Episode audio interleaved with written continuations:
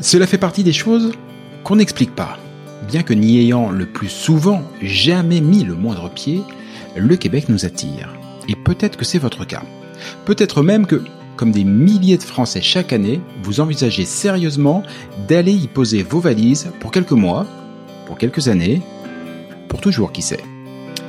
Mais si en avoir envie est la condition première pour réussir votre expatriation, c'est aussi, et de loin, la plus facile. Quelles études, quel travail, quelle région, quelles écoles, quelle durée, quid de la santé, quid de ma retraite, quels seront vos droits, mais aussi quels seront vos devoirs, et au-dessus de toutes ces questions règne LA question fil rouge de tout immigré au Québec, comment obtenir le permis de séjour dont j'ai besoin, et puis d'abord, lequel est-ce? Au fur et à mesure de votre projet, d'innombrables questions, des doutes, mais aussi des grandes joies et de belles espérances vont vous submerger. Alors, à l'image de ce que Christelle Colling et ses équipes font au quotidien au sein de l'organisme, ce podcast est justement là pour vous aider, pour vous guider, pour vous informer, parce qu'ensemble, on partage le même objectif, Objectif Québec.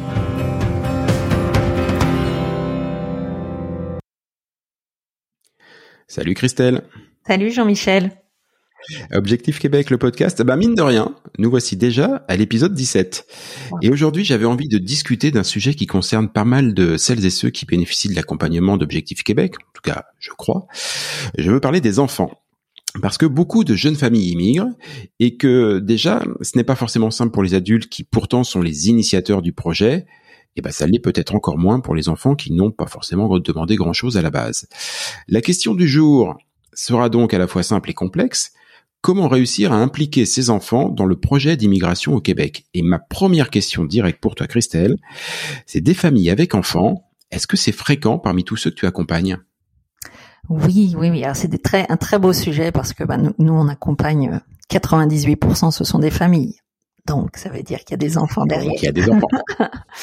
Donc euh, oui, là on, on, connaît bien, euh, on connaît bien ce, ce, sujet de préoccupation et c'est bien légitime des parents.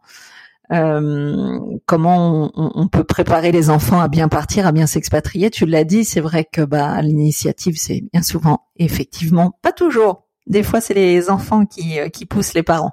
Mais c'est vrai que vrai. J'en ai, plein où, euh, qui viennent me voir et puis qui disaient, bah, Christelle, euh, bah, finalement, notre fille, notre fille voulait partir et puis on s'est dit que pourquoi pas on allait suivre.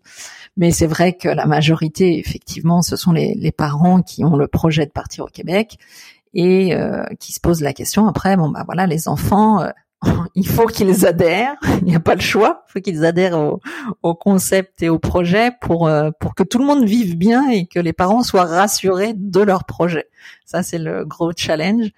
Et, euh, et là où c'est un peu le paradoxe, c'est que les parents vont des fois mettre beaucoup de temps à préparer leurs enfants parce que tu disais préparer, oui c'est important, c'est-à-dire qu'il faut les il faut les impliquer, il faut les associer dans ce projet-là. Il faut pas juste que les parents en parlent de leur côté et que ça soit euh, quelque chose d'adulte et que l'enfant suivra ce que les parents ont décidé, parce que là c'est le meilleur moyen de, bah, de se dissocier. Et puis si on a un projet de vie, généralement d'aller au Québec, c'est pour une euh, une meilleure qualité de vie en famille aussi. Donc euh, autant associer ses enfants dès le départ.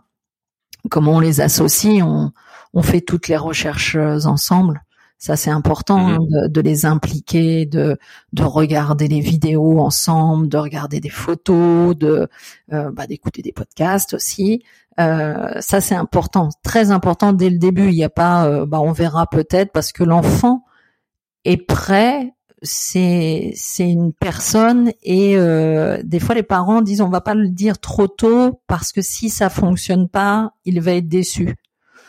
Oui, mais c'est un être humain. Donc euh, il sera déçu comme les parents seront déçus si ça ne marchait pas.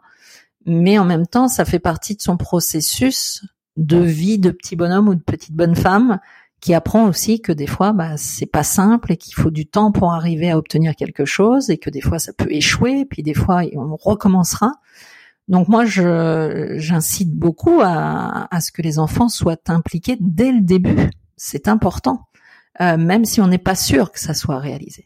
C'est la plus belle leçon que les parents peuvent donner en tout cas à leurs enfants. C'est-à-dire on va construire un projet ensemble, mais on le fait intégralement avec toi. Pour moi, c'est primordial.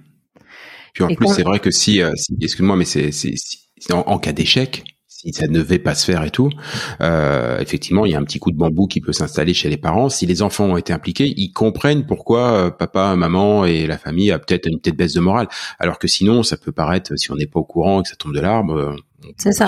Faire plein de choses qui qui font plus peur qu'autre chose.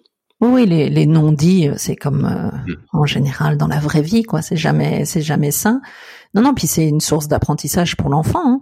C'est-à-dire, on a un projet, on, on, met en place des choses, on, on développe tout un tas de choses. Donc, c'est un processus que l'enfant intègre à sa façon.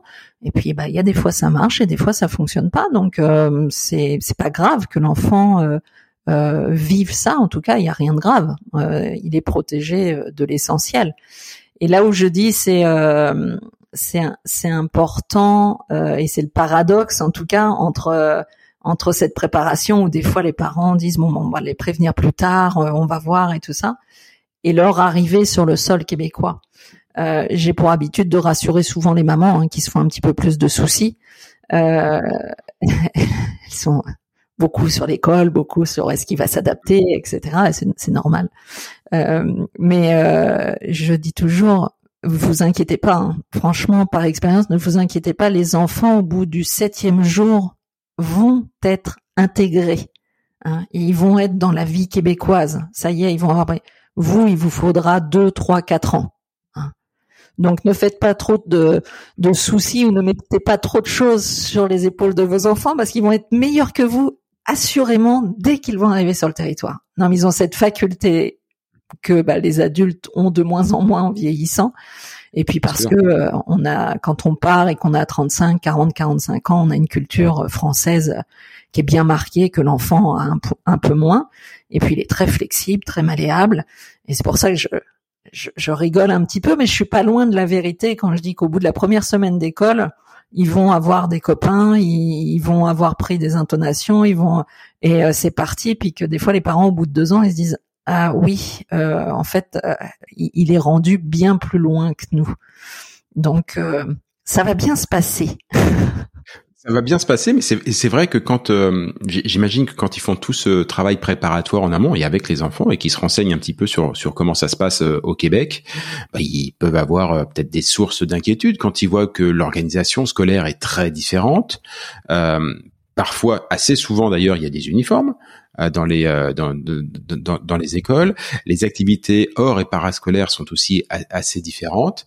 Euh, tu disais les mamans souvent un petit peu inquiètes et les enfants, eux, c'est cette cette différence et tout, c'est globalement, parce que j'imagine que pour chaque enfant c'est un peu différent, mais globalement tu sens que c'est une excitation et une joie, un truc positif, ou là aussi il y a quand même un peu de un peu de crainte de se dire bah je, papa et maman m'emmènent à 6000 km de la maison et ça a l'air bizarre leur truc. Ouais, c'est c'est légitime aussi. C'est ils ont les mêmes sources d'inquiétude et de joie, d'excitation que les parents. Euh, exactement. Ils sont pressés parce qu'ils sentent les parents qui sont excités, qui ont envie.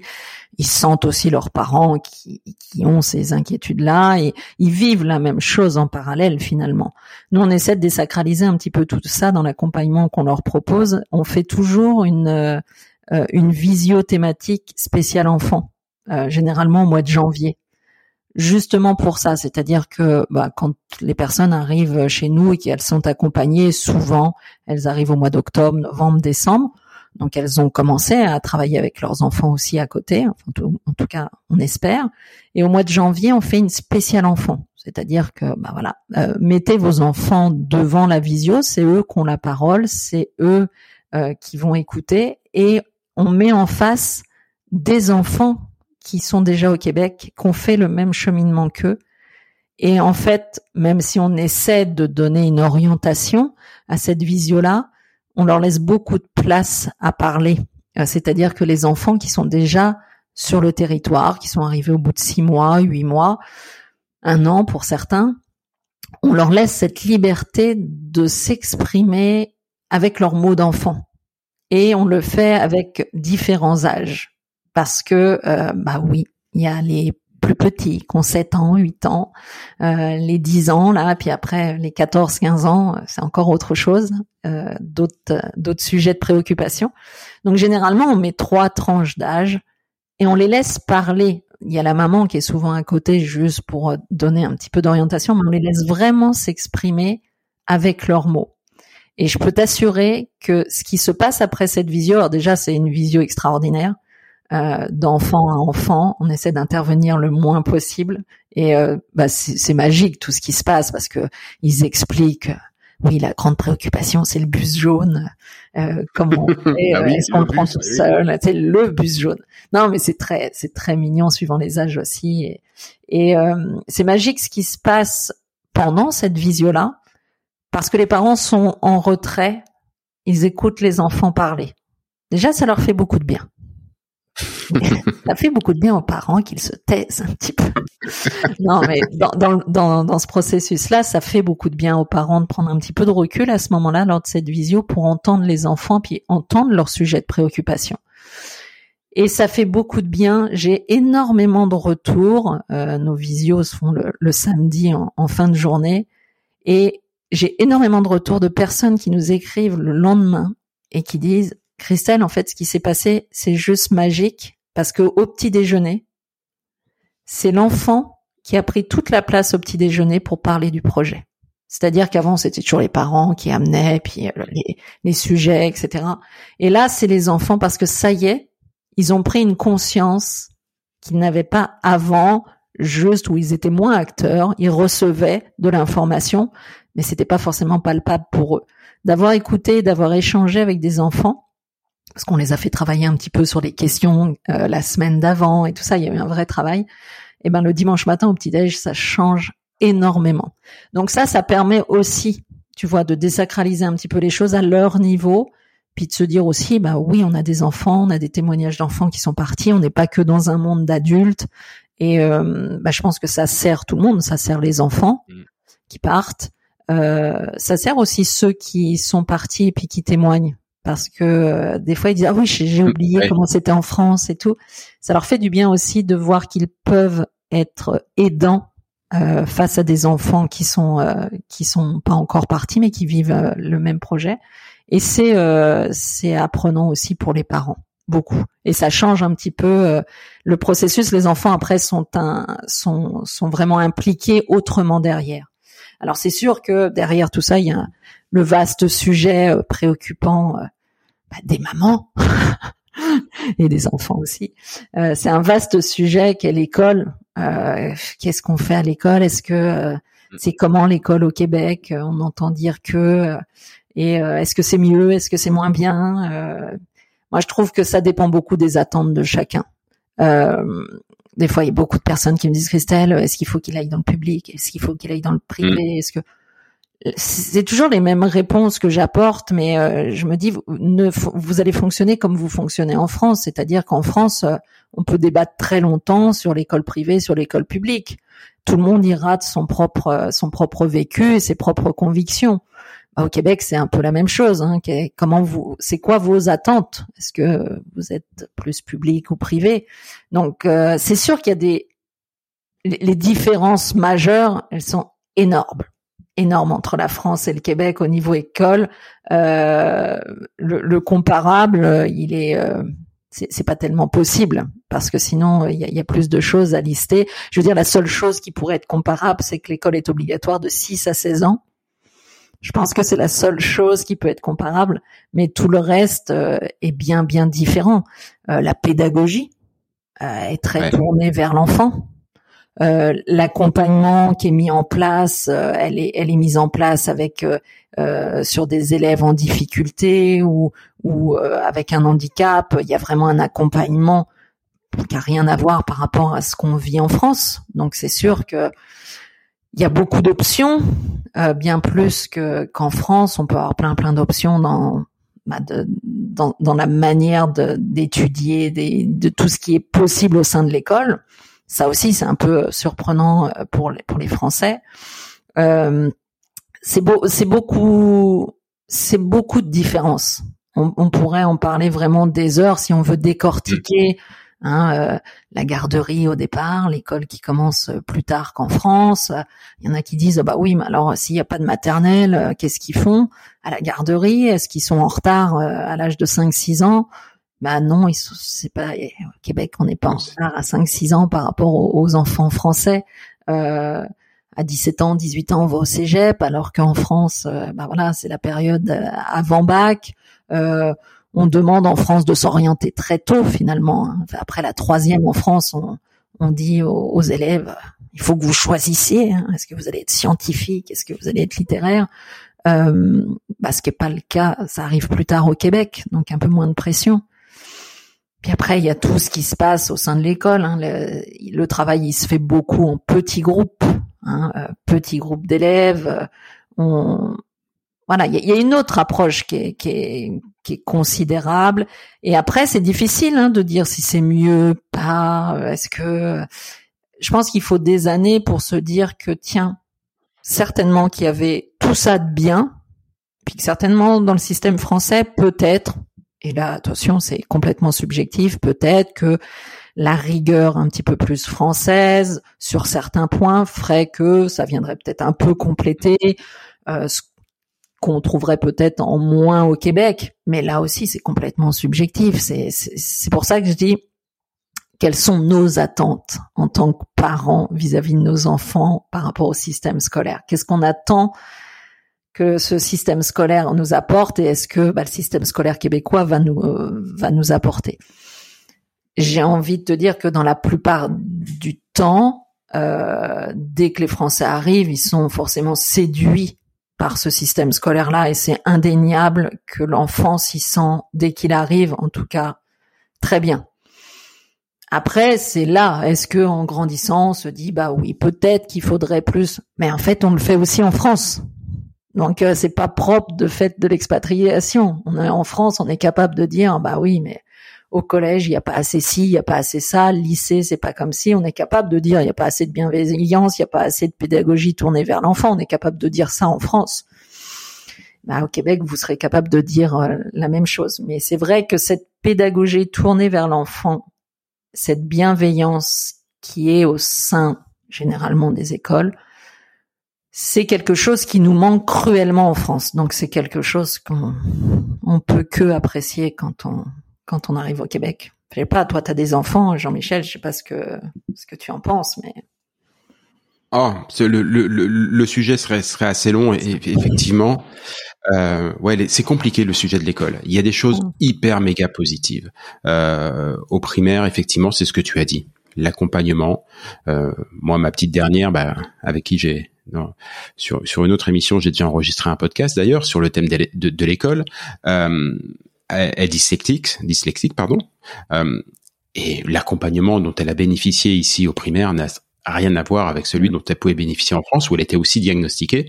En France, on lui expliquait qu'il fallait qu'elle aille se faire euh, soigner, entre guillemets, ou aider à l'extérieur. Là, tout se fait à l'intérieur. Très vite, on lui a mis en place un ordinateur avec des, des logiciels de manière à ce que sa dyslexie ne la freine pas dans les autres matières que le français. Euh, voilà. Donc, il y a tout ça, c'est très positif. Les rapports humains, n'en parlons pas. Euh, voilà, euh, les, les, les, maîtres ou les maîtresses, on les appelle pas monsieur et madame, mais après c'est le prénom. C'est un détail. C'est Madame Annie et ainsi de suite. C'est un détail, mais euh, le, le, rapport, même si franchement en France elle avait de super bons rapports avec avec le corps enseignant, mais il y a, y a, quelque chose d'assez d'assez rassurant, voilà, qui s'est fait. au secondaire, il y a un vrai changement. Ah euh, au secondaire, c'est un vrai changement. Déjà, il y a un changement organisationnel. Euh, le poids du, du, privé au secondaire mm. euh, est beaucoup plus important qu'en France, enfin tel que moi je le conçois. Et non seulement il est plus important, mais il est aussi plus, comment dire, plus évident. Mm. C'est-à-dire que le, les, les, les, en France, faire le choix du privé, ça va souvent être un choix soit soit religieux, soit j'allais dire très élitiste. Euh, c'est pas le cas du tout au Québec. Au Québec, en fait, euh, on retrouve dans le secteur privé des enfants de toutes les couches sociales parce que de toute façon, quand tu as un enfant ici, les parents sont parfaitement conscients que dès le secondaire, va falloir investir dans l'éducation de ses enfants. C'est normal, voilà, c'est prévu, c'est planifié, ce qui ne l'est pas du tout pour nous. Voilà, ah on a été baigné, éduqué à l'école gratuite et, et voilà. Ici, c'est parfaitement normal. Donc, vous pouvez aller dans une école privée assez chère et pourtant, vous allez retrouver toutes les classes sociales. Voilà. Euh, il y a évidemment l'école publique derrière, mais euh, mais voilà, c'est exactement ce que tu disais au final. C'est très difficile, voire totalement impossible de dire c'est plus, c'est moins. On pourrait faire une liste à la prévère, ça serait interminable. Et ça dépend de chaque personne, de chaque enfant, de ce qu'on veut. C'est juste différent en fait. Mais c'est ça, c'est là on parle d'école, mais c'est comme tout le reste, c'est-à-dire qu'on essaie toujours, et ça c'est très français, hein, essayer toujours de dire bah ouais mais c'est quoi le, on compare, on compare, mais en fait arrêtons de comparer. Euh, déjà, juste différent. Déjà, ça sera très mal vu sur le sol québécois que vous soyez toujours en train de comparer avec la France. Et à l'école, oui, alors ça c'est très français hein, de se dire l'école, parce qu'on pense que nous Français, on est au-dessus de tout le monde, donc euh, on pense qu'on a, même si on a conscience que notre système scolaire, euh, il n'est pas toujours super, mais quand même, on, on pense qu'on est super fort quand même malgré tout. Mmh. Euh, mais moi, je, je, te rejoins quoi. Arrêtons de comparer. Euh, C'est-à-dire que tu fais le choix d'aller au Québec, bah tu vas embrasser euh, l'école québécoise et euh, tu vas t'impliquer dedans. Et puis, euh, bah ne compare pas parce que c'est souvent là qu'on devient malheureux en fait. Donc exactement, ça sert à rien. Et puis s'il y a une chose que je peux dire et qui pour le coup n'est pas de l'ordre du, du, du subjectif, c'est parfaitement objectif et c'est probablement le plus important ma fille est heureuse. Mais oui, mais les enfants, c'est pour ça que je dis ça, c'est ça dépend des attentes et c'est très très adulte et parents. Hein, quand euh, c'est pour ça que je dis arrêtez de comparer, parce que les enfants, si on veut être très global, c'est pour ça que je le disais au, début, ils sont juste heureux quoi. Ils sont juste heureux de, de cette bienveillance là, parce que de quoi un enfant a besoin pour bien grandir, c'est déjà de la bienveillance et puis euh, de l'accompagnement. Et ça, assurément, il va l'avoir au Québec. Après le reste, j'ai envie de dire, c'est des détails d'adultes de se dire euh, est-ce qu'il a le niveau euh, mathématique français? Et ça, on jugera tout ça, tous ces adultes, ces jeunes enfants, les, on jugera tout ça quand ils auront 25 ans, de savoir ce qu'ils sont devenus. Mais j'ai pas l'impression qu'en tout cas les adultes québécois vont mal, donc euh, ils ont même des fois beaucoup de leçons à donner rien qu'en français à des Français. Donc rassurez-vous. Bon bah voilà, vous avez compris. Je pense que voilà, vous pouvez impliquer directement vos enfants dans votre projet de dans, votre projet d'immigration. Euh, il n'en sera que plus réussi et probablement plus plus satisfaisant et plus épanouissant pour toute la famille. C'est sûr. Merci beaucoup, Christelle. Merci, Jean-Michel. À bientôt. Ciao. Bye.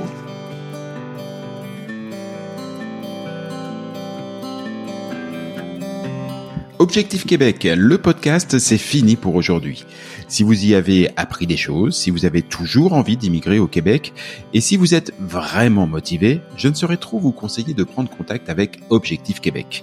Avec leurs événements, leurs documents, leurs partenaires et tous les différents programmes d'accompagnement à la carte, Christelle et ses équipes vous faciliteront grandement la vie et vous proposeront tous les outils pour réussir votre rêve de vivre au Québec. Rendez-vous pour cela sur le site de objectifquebec.ca, objectif au singulier, Québec, tout ça en un seul mot.ca. Et donnez-lui une bonne note, ça fait plaisir à Apple et Google. Et puis nous, on va vous dire, bah, on n'est pas fâchés. Rendez-vous sur un prochain épisode et d'ici là, comme on dit au Québec, à tantôt!